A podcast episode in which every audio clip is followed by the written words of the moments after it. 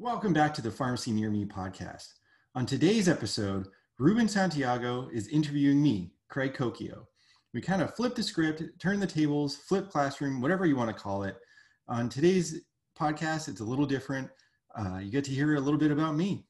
Enjoy. All right, welcome everyone. My name is Ruben Santiago, and in this Thanksgiving edition of the Pharmacy Near Me podcast, we're going to flip the script a little bit. So, I'm an emergency medicine pharmacist, and today I have the privilege and pleasure of interviewing Dr. Craig Cocchio, who is also an emergency medicine pharmacist who needs absolutely no introduction at all. But if you don't know him, uh, please, Craig, uh, drop, drop a couple bars and let us know who you are. Oh, I don't know if I'll be able to put any bars together. Uh, my, my, musical skills are not, it's not what I'm known for, I guess. Uh, but yeah, so my name's Craig Cocchio. I'm a emergency medicine pharmacist. I've been an ER pharmacist for about 10 years now. I work here in Tyler, Texas at Christus Trinity Mother Francis Hospital. Um, I'm also a residency program director for the PGY2 here.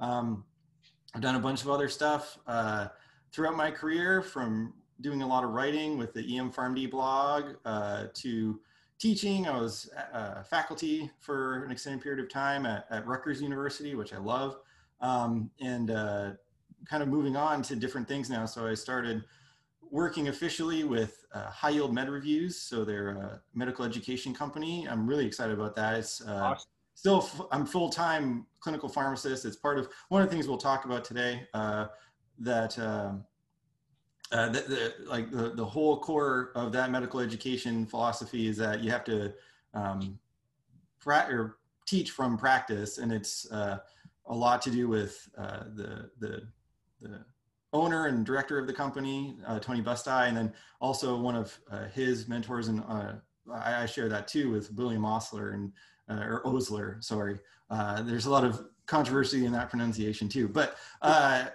having a lot of uh, medical education philosophy teaching, having having that basis in practice is is fundamental. So that's uh, kind of what I'm what I'm doing these days. Awesome, awesome, man. Uh, thanks again for letting me interview you. So, um, so what's your experience been like going back to the beginning? Like, where'd you go to pharmacy school? What kind of residency did you do? And yeah, so I went to Long Island University in Brooklyn, New York. Yeah. So, yeah, yeah, it's a great pharmacy school. I had a great time.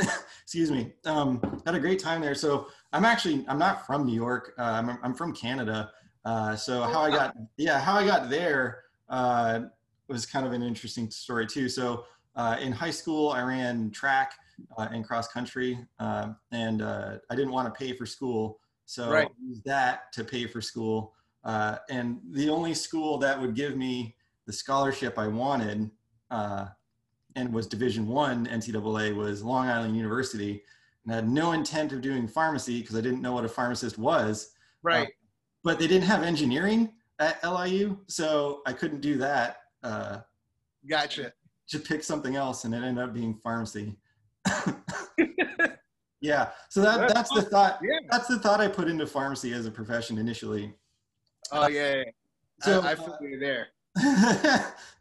which I know is a lot very different and it's it's just interesting throughout the years just talking to people that had always worked in pharmacies or their parents were pharmacists and just seeing the different it's kind of, so different yeah, yeah the, the, the different paths that took all kinds of people uh, to the profession. But anyway, so I went to pharmacy school there. Um, I had a great pharmacy school experience, had a lot of great friends there, good teachers, uh, good faculty. Uh, then I did my first year residency in New Jersey at St. Michael's Medical Center. So it's a, it was, well, it still is a really small hospital in Newark, New Jersey. Um, the, excuse me. The reason why I did that residency program, there's a few reasons. Um, one, I couldn't stay in New York because uh, at the time you had to have a, you you had to be a U.S. citizen to get licensed as a pharmacist in New York State, which is very strange. Um, and I wasn't a citizen, and I'm still not a citizen. Uh, right. I have a green card now, but at the time I had a, a, a work visa, um, but I couldn't get licensed in New York.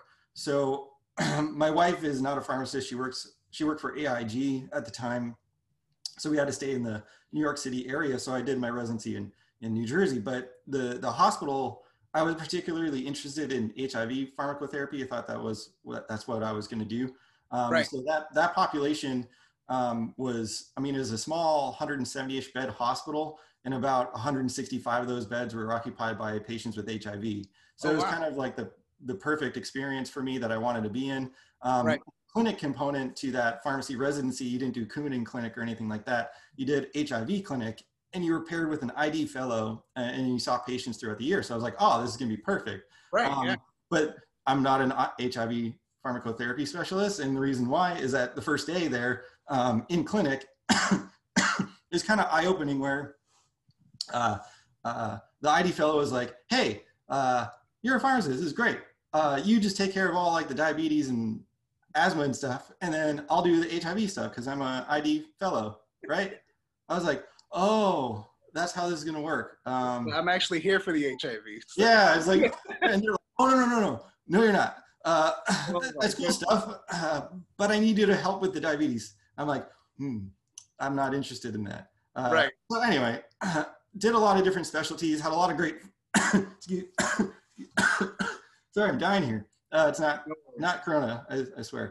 Uh, but Disclaimer, just at the bottom. yeah, not coronavirus. It's coffee deficiencies, but um, yeah. So anyway, started exploring different specialties. Uh, ended up having uh, student rotation. I was uh, a, student at a in an ER as my last rotation as a pharmacy student at Maimonides Medical Center in in Brooklyn. Actually, Woo! I know, right? Uh, Yeah.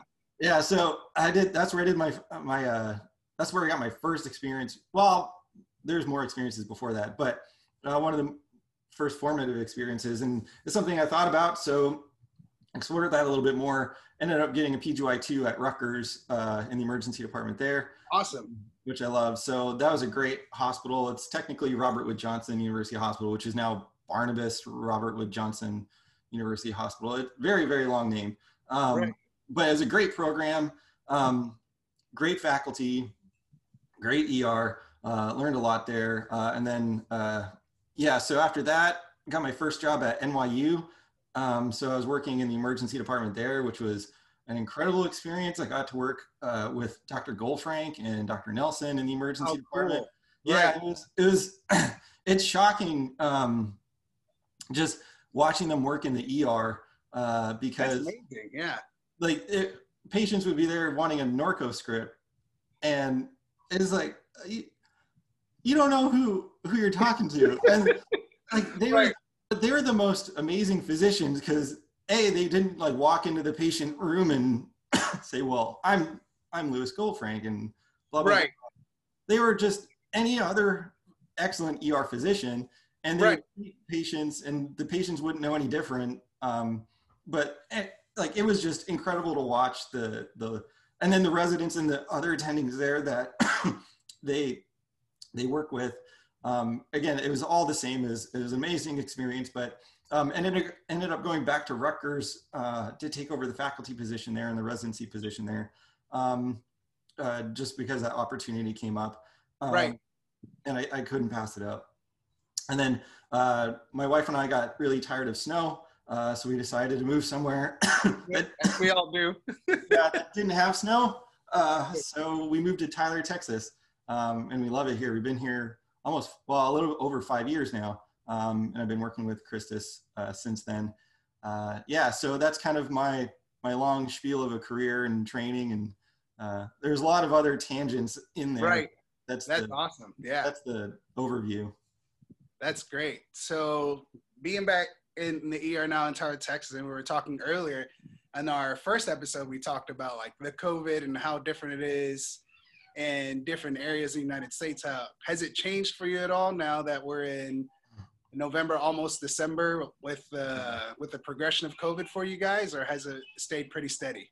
Yeah, we've been pretty steady uh, throughout this whole thing.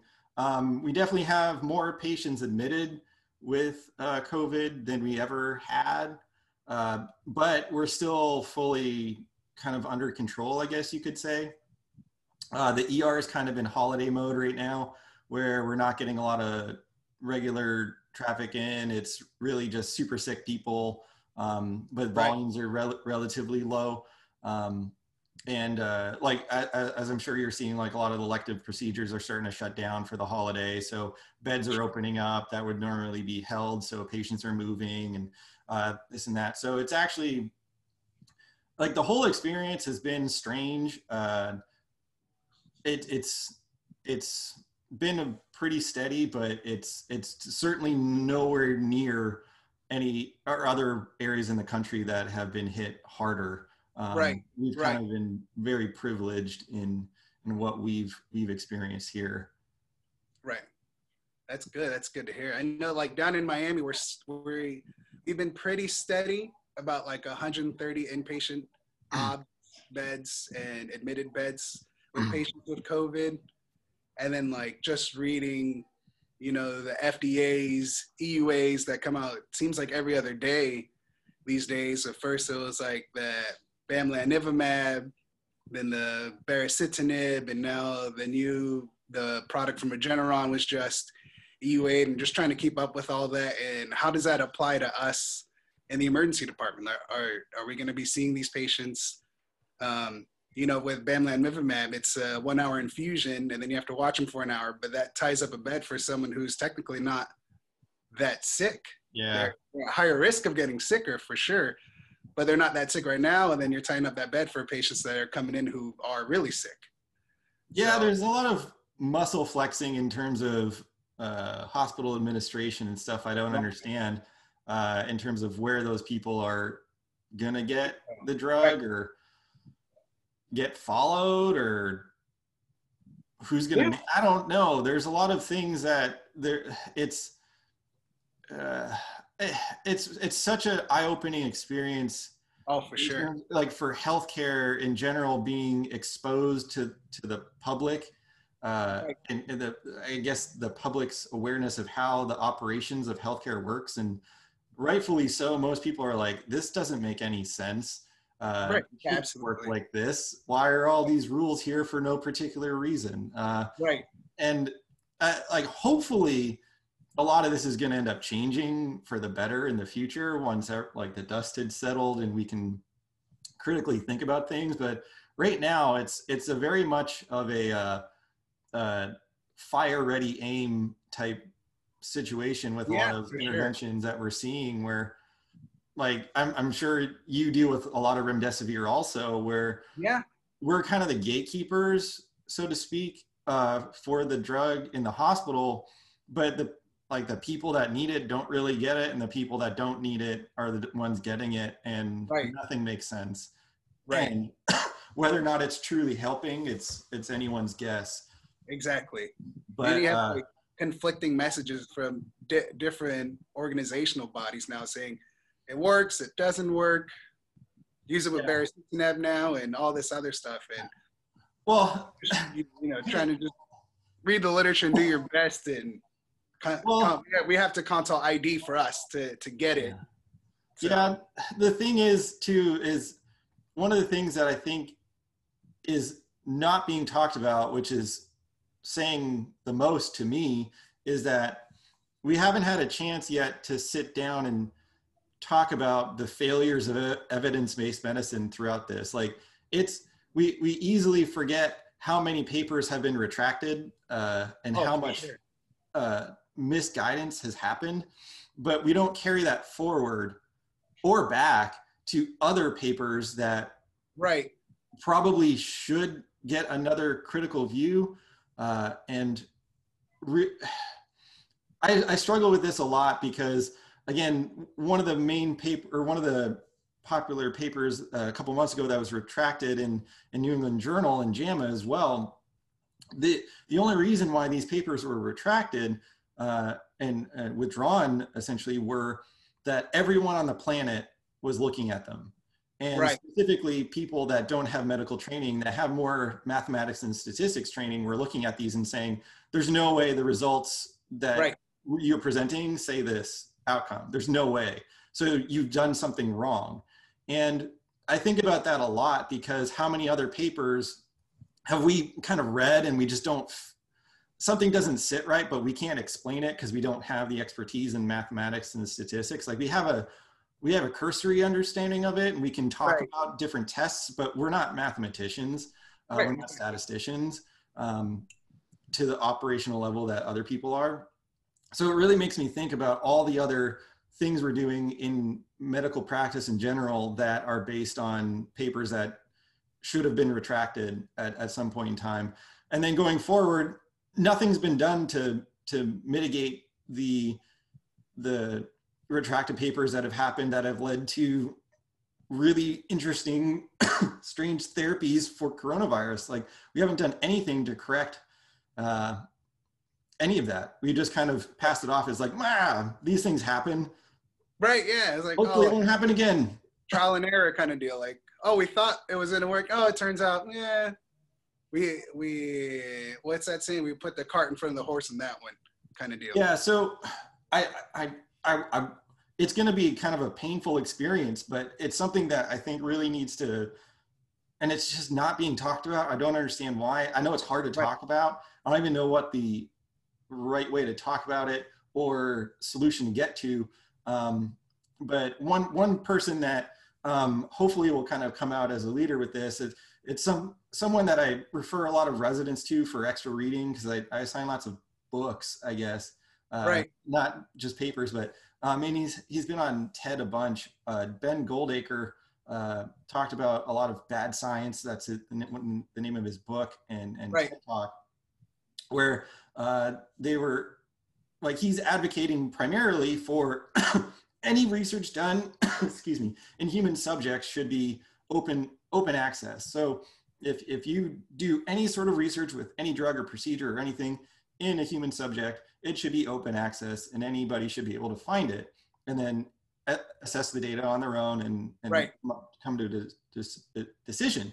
Um, and that would be an ideal state. And there's probably ways to do that, especially with the power of the internet now and all of our improved te- communication and technology that we've got. There's Yeah, for sure. got to be a way to do it. But I'm hoping someone like that's going to have a interesting, innovative solution to, to all this because I think that's going to be one of the most transformative things for uh, for medicine in the next 15 years after this mess is settled.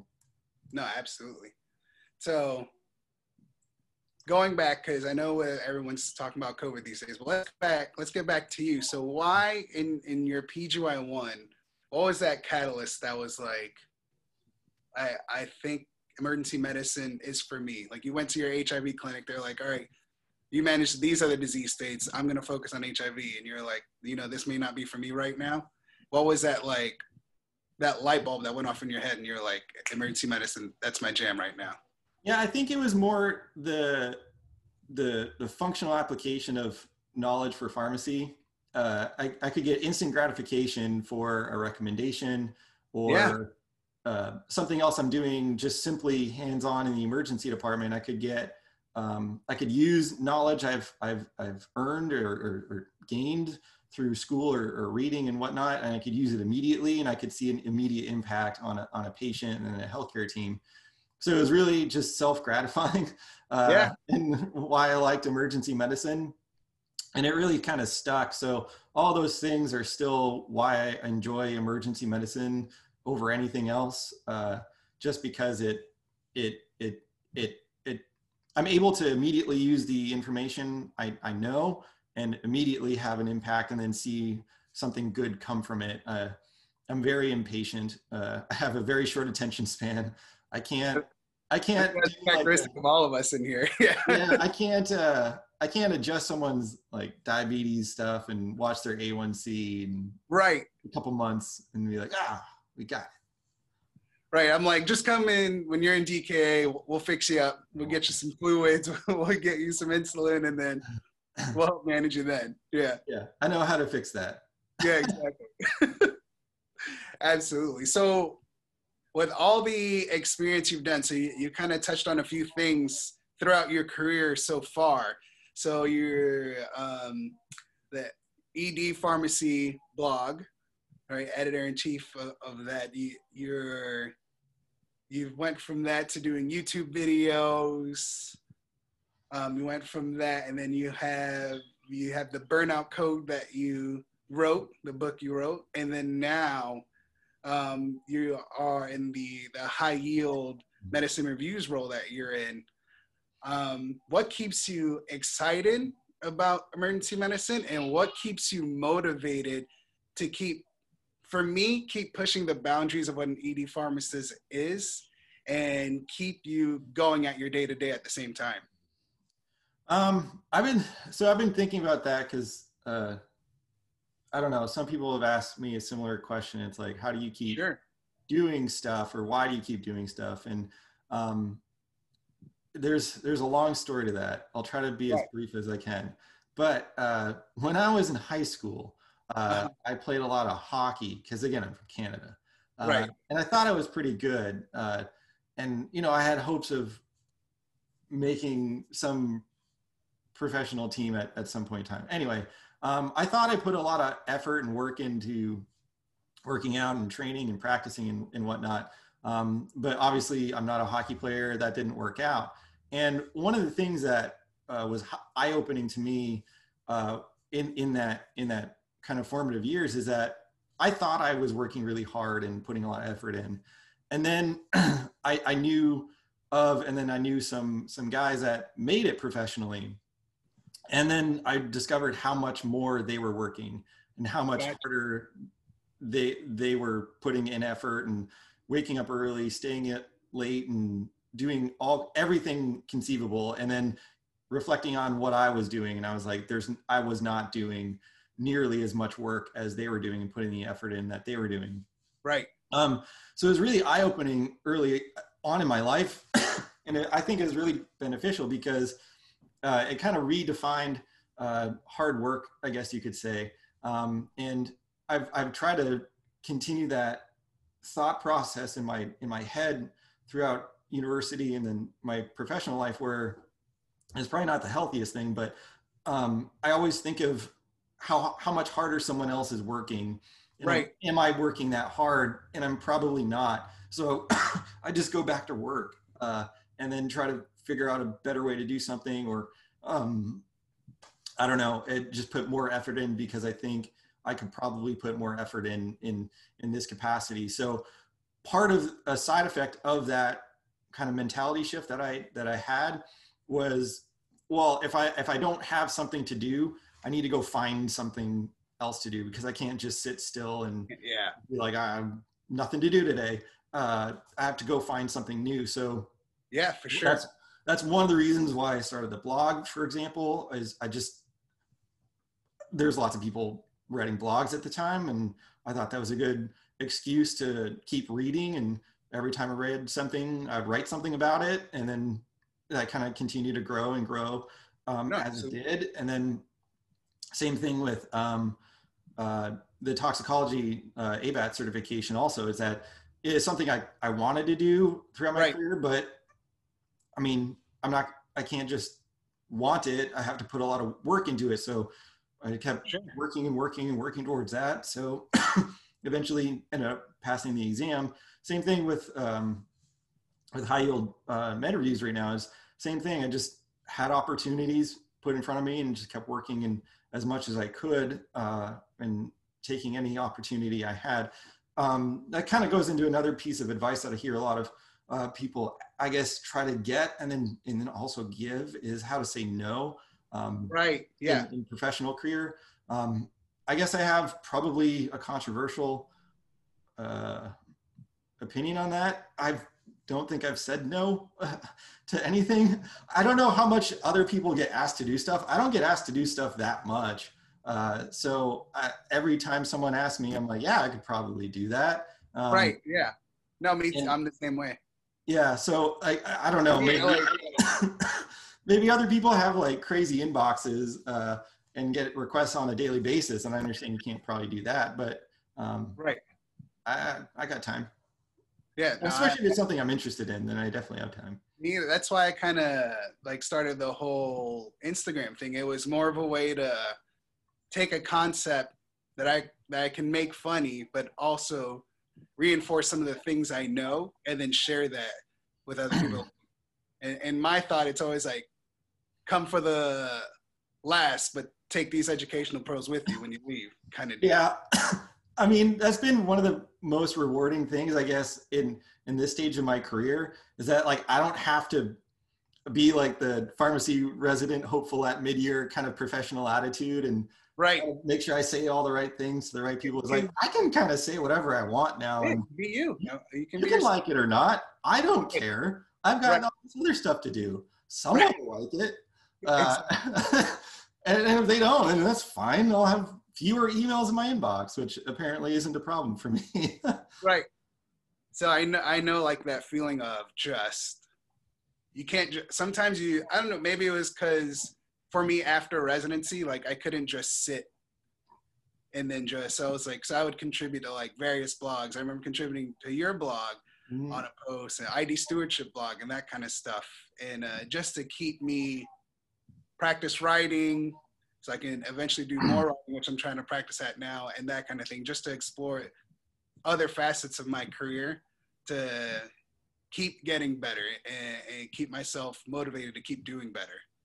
Yeah, and I think that, I, I- again, I think I share that as well. It's just I, I need to keep getting better. If you're sitting still, you're probably getting past. Uh, not that it's a competition, but you do need to stay relevant. And I'm sure you've had experiences too where um, you've seen other pharmacists you've worked with uh, or work with currently that Right. um, they they they're probably maybe 10 years more advanced in their career than you but it's obvious that they're stuck because they haven't kept up on their professional education um, or their skills and they really Right. don't have the ability to move jobs anymore um, because they're just they've they've limited themselves and that's something that i always was able to observe when i was an intern uh, in pharmacy school and then throughout my career is that i just don't want to have that option taken away from me um, in my career because i still don't know what i want to do when i grow up i, I, I i'm doing what i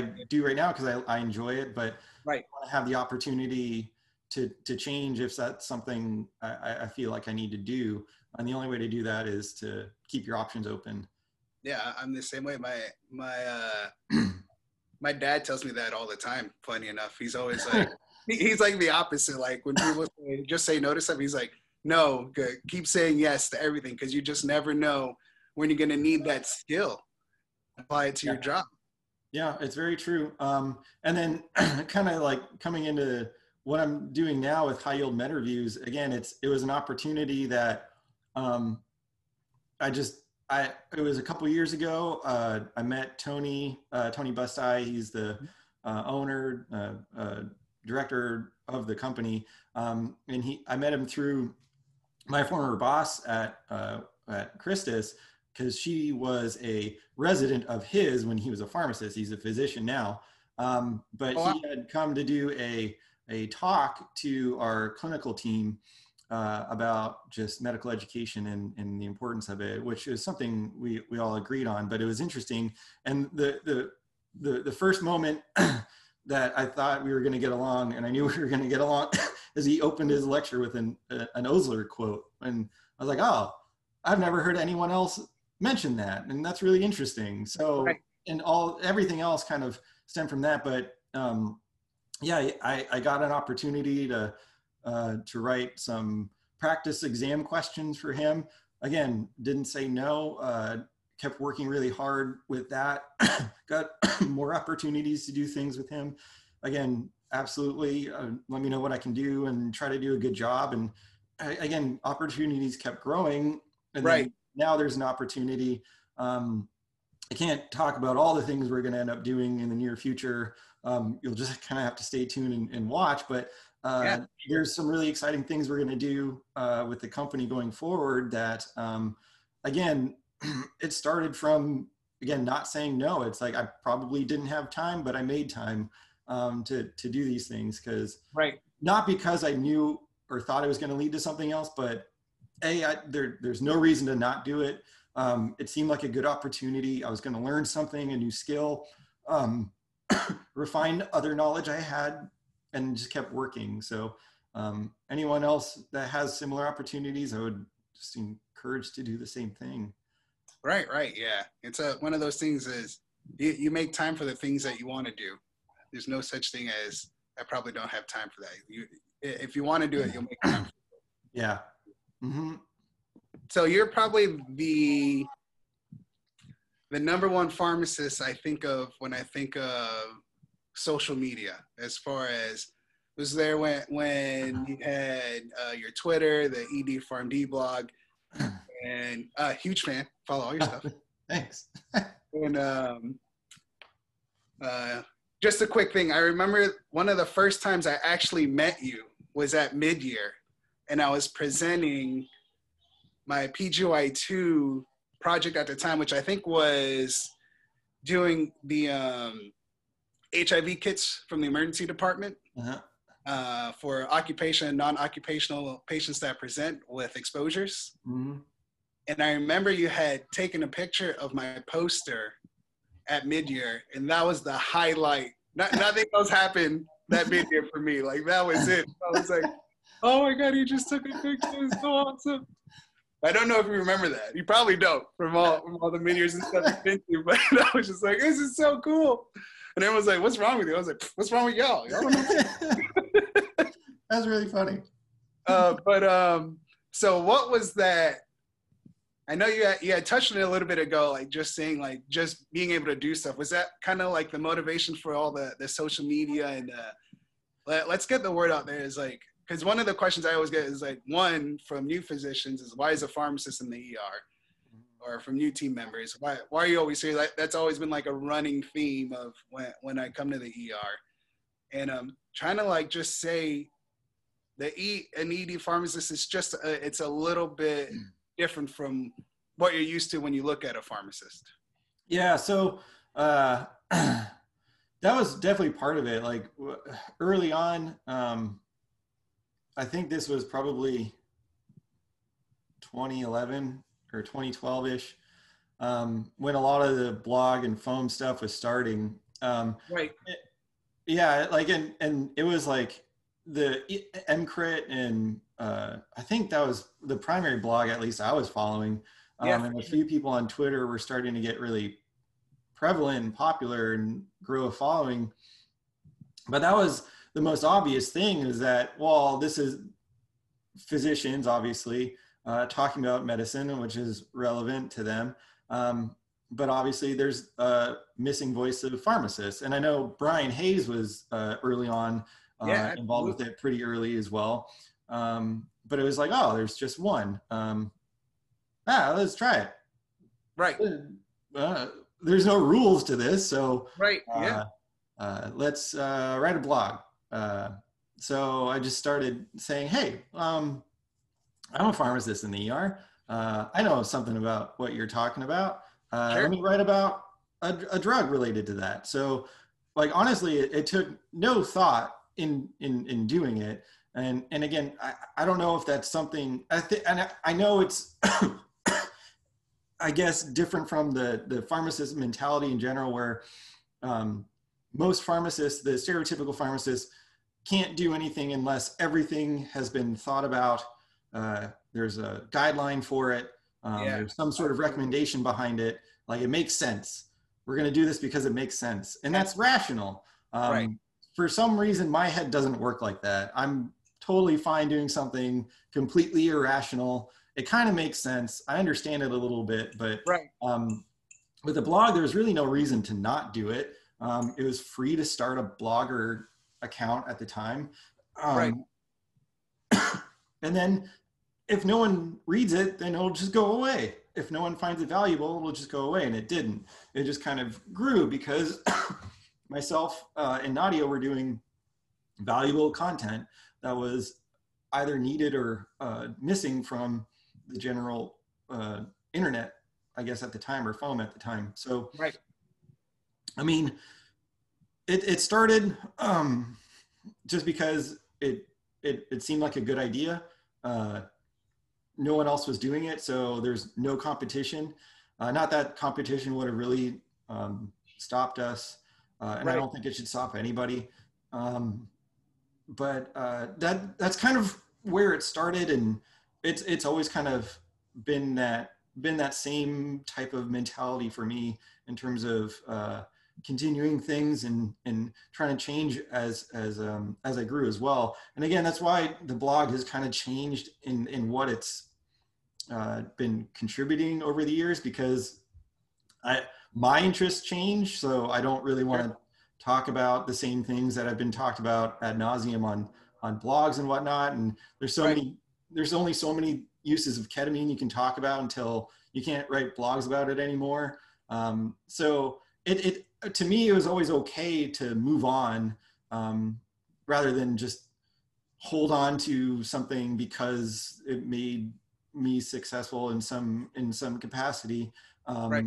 I, I, I never really uh, thought I owed, I guess, the content something. So yet again, we we changed. We're doing a lot of this now, uh, which I, I enjoy. I, I, I think that's what one thing we miss uh, a lot uh, from conferences is getting to know other pharmacists. And um, the other thing too is, is just making sure we talk to different pharmacists and getting different perspective. And that's something Absolutely. that just isn't available. So is the easiest thing to do to make it available because there's no rules to follow. I can just make it up as I go along.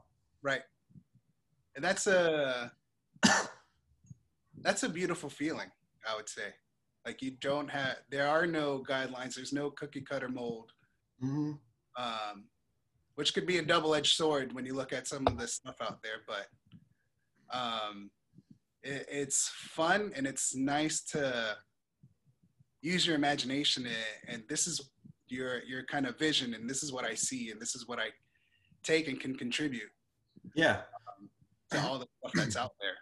Yeah, I mean, it, another piece of it too was uh, some advice I got when I was first starting as faculty, um, and the if if if you're interested in getting, if someone out there is interested in becoming faculty or uh, growing your career in academia, like one of the things that was communicated to me was the only way you get promoted, which is something you probably want in your career, uh, is to get famous.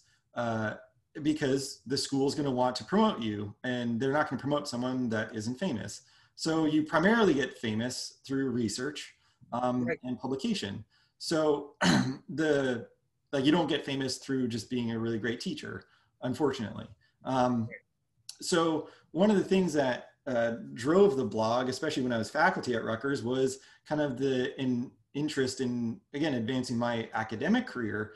Um, but it coupled uh, you know, good good research and good publications with it. But it was a good way to kind of get publications out there and get them recognized uh, pretty easily, because otherwise, you're relying on PubMed, which doesn't have any marketing, uh, to do the work for you, and uh, right. or or meetings like mid-year or some other meeting that you you go to to get your word out. But then you're at the control of their schedule and their reviewers and, and whatnot. So right. Um, it was it was one method to do that. And again it was kind of funny to look back on it.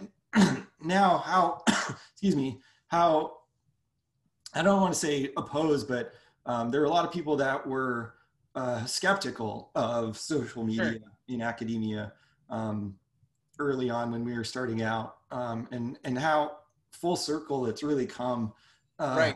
for a lot of those folks now. No absolutely So one of the interesting things uh, about your career is also um, the this thing about conquering burnout. Mm-hmm. So so can you take us tell us your experience uh, of burnout and what were the ways you conquered it? Like one of the things I always find funny is, and I say the same thing too. Like the the key to burnout is not yoga. It's it's so much more that yeah. so much more than than that. Um, yeah. So yeah, definitely. Your burnout and, and, how you conquered that. Yeah, my that's changed a lot too.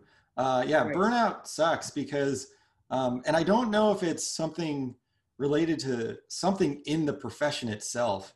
Um, because right. one of the projects I was involved with, and we had a great publication. The, the, team did a huge amount of work on it and surveying a lot of pharmacists and trying to yeah. get an idea of what is in the profession or among the profession that is causing this. And you can read all these papers that compare us to other medical professions like nursing and, and medicine.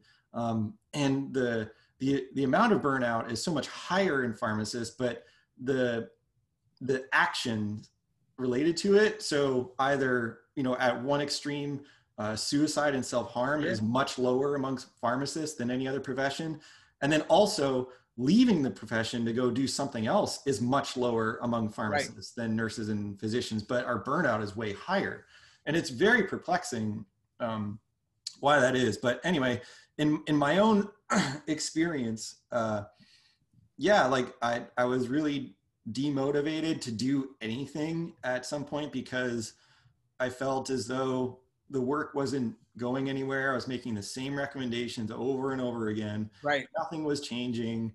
Uh, it, it just became monotonous and repetitive. And at some point, I'm like, well, what's the point? Like, I could, I'm going to keep doing this for the next 35 years or 40 years. And doing this? Yeah.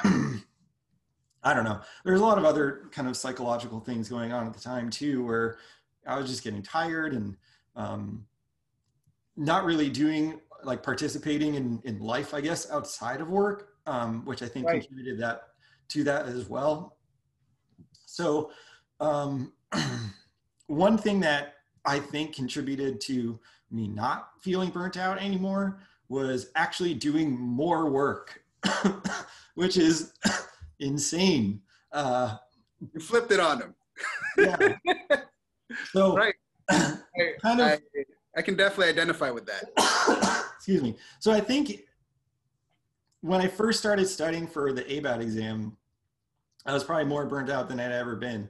Um, Right. And then I studied for two years because I, I failed the exam once. Uh, but I studied for two years. Um, Right. And I, I studied for the first time through the exam. I studied for about six months, most days of the week for uh, an hour or two here or there.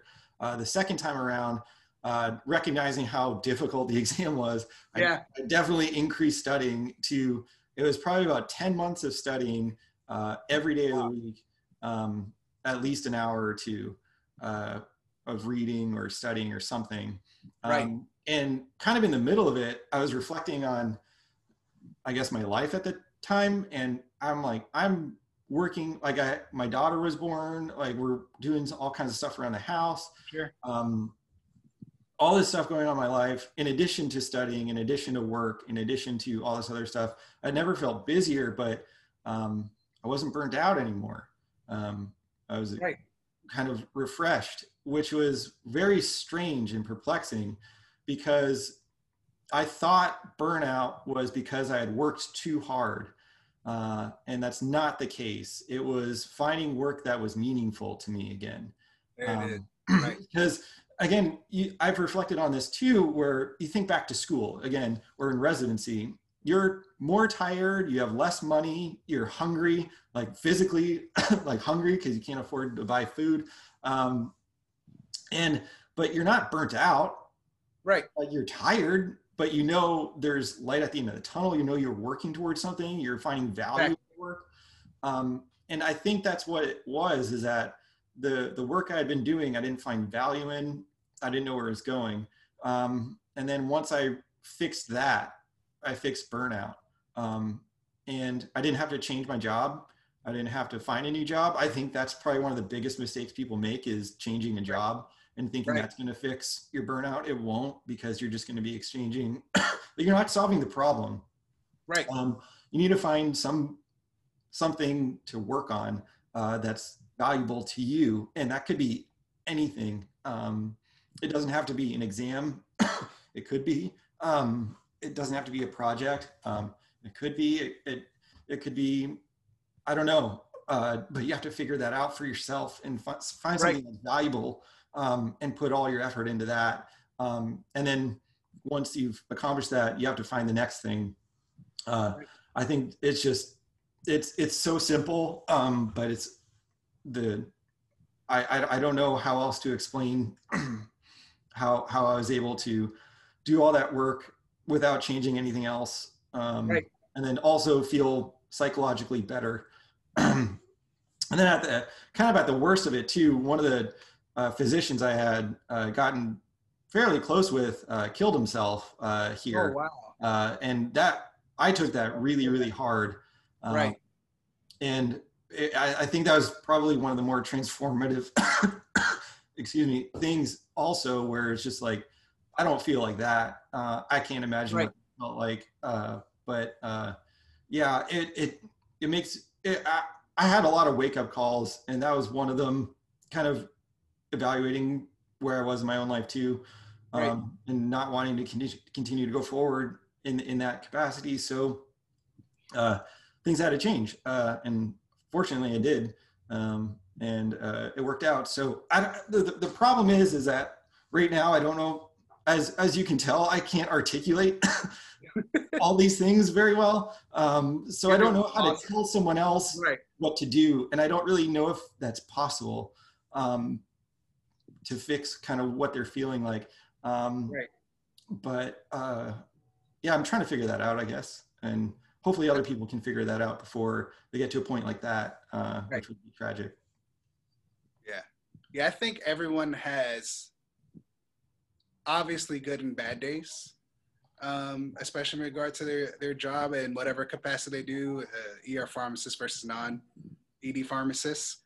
Um, but I think you're absolutely right. You just need to find there, because there's like a lot of, I guess, lateral movements in what we do, not necessarily like my wife will ask me because I've been telling her like, oh, I want to take the exam, I'm meeting with my medical toxicologist to put a plan in place so I can shadow and study it and get their recommendations and and help teach the ED residents that that rotate through there and that kind of thing.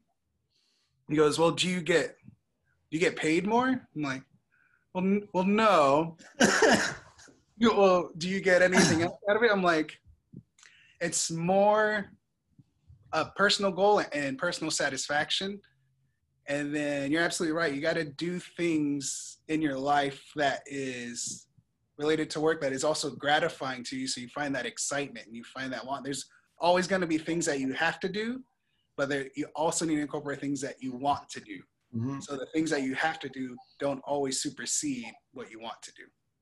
Yeah, I mean, I I, I talk about him all the time because I idolize him a little bit. But like Elon Musk, for example, there's all kinds of crap he has to do on a daily basis that he doesn't want Right. to do. Uh, but he gets to do a small part of the things he wants to do, like build rockets to Mars and build Right. flamethrowers. But that's not everything he does every day. He's got to do a whole bunch of stuff he doesn't want to do.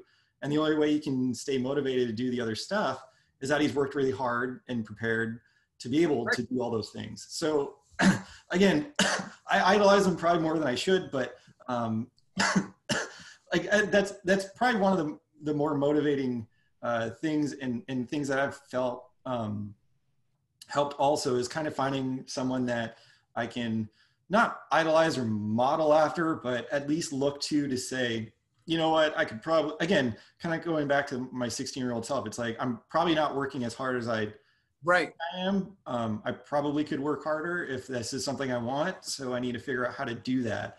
Um, and again, using someone like that, and anyone else can find someone that they identify with, either someone like Obama or I don't know who Oprah is a good, honestly, a really good, uh, Right. uh, um, I guess, model person. Uh, but I mean, I don't know.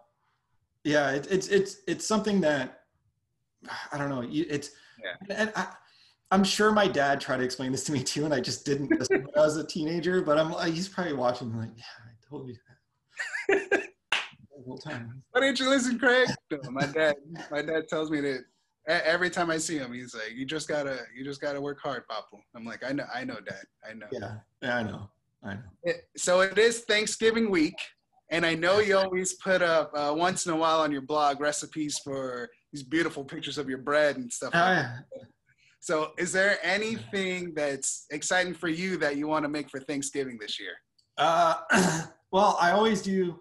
I make the turkeys, and I get again. I probably get too controlling over it. My wife is like, "Ah, just, it's just turkey. But um, so I follow again because I love the way he thinks. Uh, Alton Brown from the Food Network. Oh, he's the Uh, best. Yeah, Yeah, so again, a very analytical mind, uh, someone that can explain things very well, uh, but not afraid to kind of do something interesting. So I follow his turkey recipes, but um, the, I've changed things a little bit. So um, a, I do the turkey brine, which I actually have to go and put the turkeys in in the brine right now before I go to work. But um, so I do that, and then, but before I do that, I debone them. Um, oh, nice. Yeah. So, and that's also something that really sounds hard to do, but then there's an old YouTube video from Jacques Pepin. So he's like a 90s TV chef uh, from uh-huh. back in the day. Uh, but he's got a really easy way to debone any kind of bird, I guess. Right. Um, and you can do it for chickens and turkeys and ducks and all kinds of stuff. But anyway, so I debone them and then brine them. and then in, I'm in Texas, so I'll, I'll smoke one and then there you go. The other uh, kind of like a traditional roasting way. Um, and then yeah, then it's it's super good. But also I'll make some bread. Uh, started some bread this morning.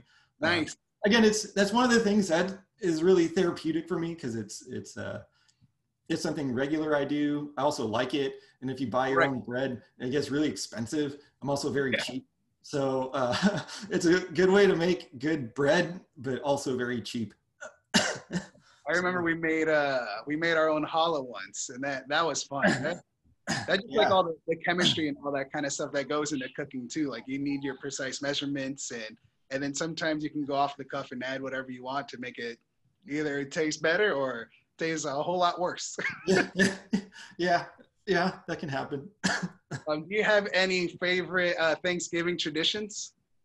Um, again, I'm from Canada, so Thanksgiving's in October uh, up there. so, uh, I'm new to this whole November Thanksgiving thing. Uh, right. I've been here for a while, so I guess it's not that new. But uh, no, I like, I enjoy just the the food in general, um, yeah. and then relaxing. Uh, my wife's pregnant right now, so I'm, we're not drinking. Yeah, thanks. Uh, but normally this time, like we used to drink a lot of wine. Uh, right. when we didn't have kids, but uh, kids have changed that too. But uh, this time of year, there's a, a, special wine that's released every year called Beaujolais Nouveau. It's okay. Yeah, it's it's it's this old French wine that uh, it, Beaujolais Nouveau. So it's a it's a new harvest. Uh, it's fresh grapes, so it's and it's not really aged. Uh, it's got an interesting flavor, but it it pairs really well with Thanksgiving stuff. Um, so I used to drink lots of that around this time, uh, but not this year because we're not drinking obviously because she's pregnant. Right, right. Is there uh so what's your favorite like uh Thanksgiving side dish that you like to eat? oh man. Um so many of them. Yeah. Uh I I guess like stuffing is probably up there. Um and that was the other thing too. Uh I don't know why. I don't know if it's just my family, but in Canada, I didn't know there was a difference between stuffing and dressing. Uh, and like right. Yeah, yeah I, I, I, didn't i don't know if that's a thing in canada which is strange. I think it's just there's just dressing? I don't anyway i tried one thinking it was the other uh, and then i was very off put by it ever since. But i guess sweet potato sweet potatoes are probably a, a good close second. Nice. Man. My uh, mom makes a mean thanksgiving dinner. We so we're obviously uh, hispanic heritage so we don't we never really did the traditional meal of like the the turkey or the ham. It was more like a like a roast pork or lechon is what they call it, or pernil. Yeah. like a rice and beans kind of thing, which is like my favorite. Um, but my wife makes the meanest uh, green bean casserole. It's it's the best, and I have to say it because she's my wife and she can. yeah. so in in this year, uh, wrapping up with all the stuff that's going on this year, um, what are you most thankful for in 2020? I'm thankful to live in Tyler, Texas right now because uh, we're just, I'm so glad no one knows where Tyler, Texas is. And I hope it stays that way because I didn't know where it was before I moved here. And right. even though I've been here for five years now and I've explained it to so many people, they still don't know where it is. And that's fine with me uh, because we live in this weird, isolated bubble uh, of, the world doesn't affect us as much right. as it is affected elsewhere. And it's it's fun to watch the world from tyler because uh, we it it stayed the same for better or worse for so long um, right. even with coronavirus. So uh, i mean i love it here. I don't want everyone to leave um, and also doesn't snow. Uh, there you go. it snows like once every three years and then everyone loses their mind uh, but it's pretty funny. Uh, but um, yeah, I'm excited. I, am really thankful for that. Um, And also, I'm wearing like uh, a Tyler beer shirt. It says "I heart Tyler beer." Or you go. True Vine. Uh, it's a local brewery. Again, we have like that's one of the things I explain about Tyler. It's like we have one of everything. We don't have two. Like if if you don't like the one, you're out of luck. Like we have one. well, we have two breweries, but like one's only good, and there's Right. one good grocery store, and there's like one good hospital, and there's one good movie theater, if when that was a thing. But um, Right. anyway, I'm very thankful to live here. It's nice. Awesome. Awesome, man. Craig, man, thank you so much for your time today. Thank you for giving me the opportunity to interview you so you can tell us about yourself. Oh well, thanks for the idea. It was all it was all you're doing. Uh, Yeah, yeah, thanks for taking some time today too. No, absolutely, anytime. And uh, I can't wait till we can do it again soon. Me too. Me too. All right, man. Take thanks, it man.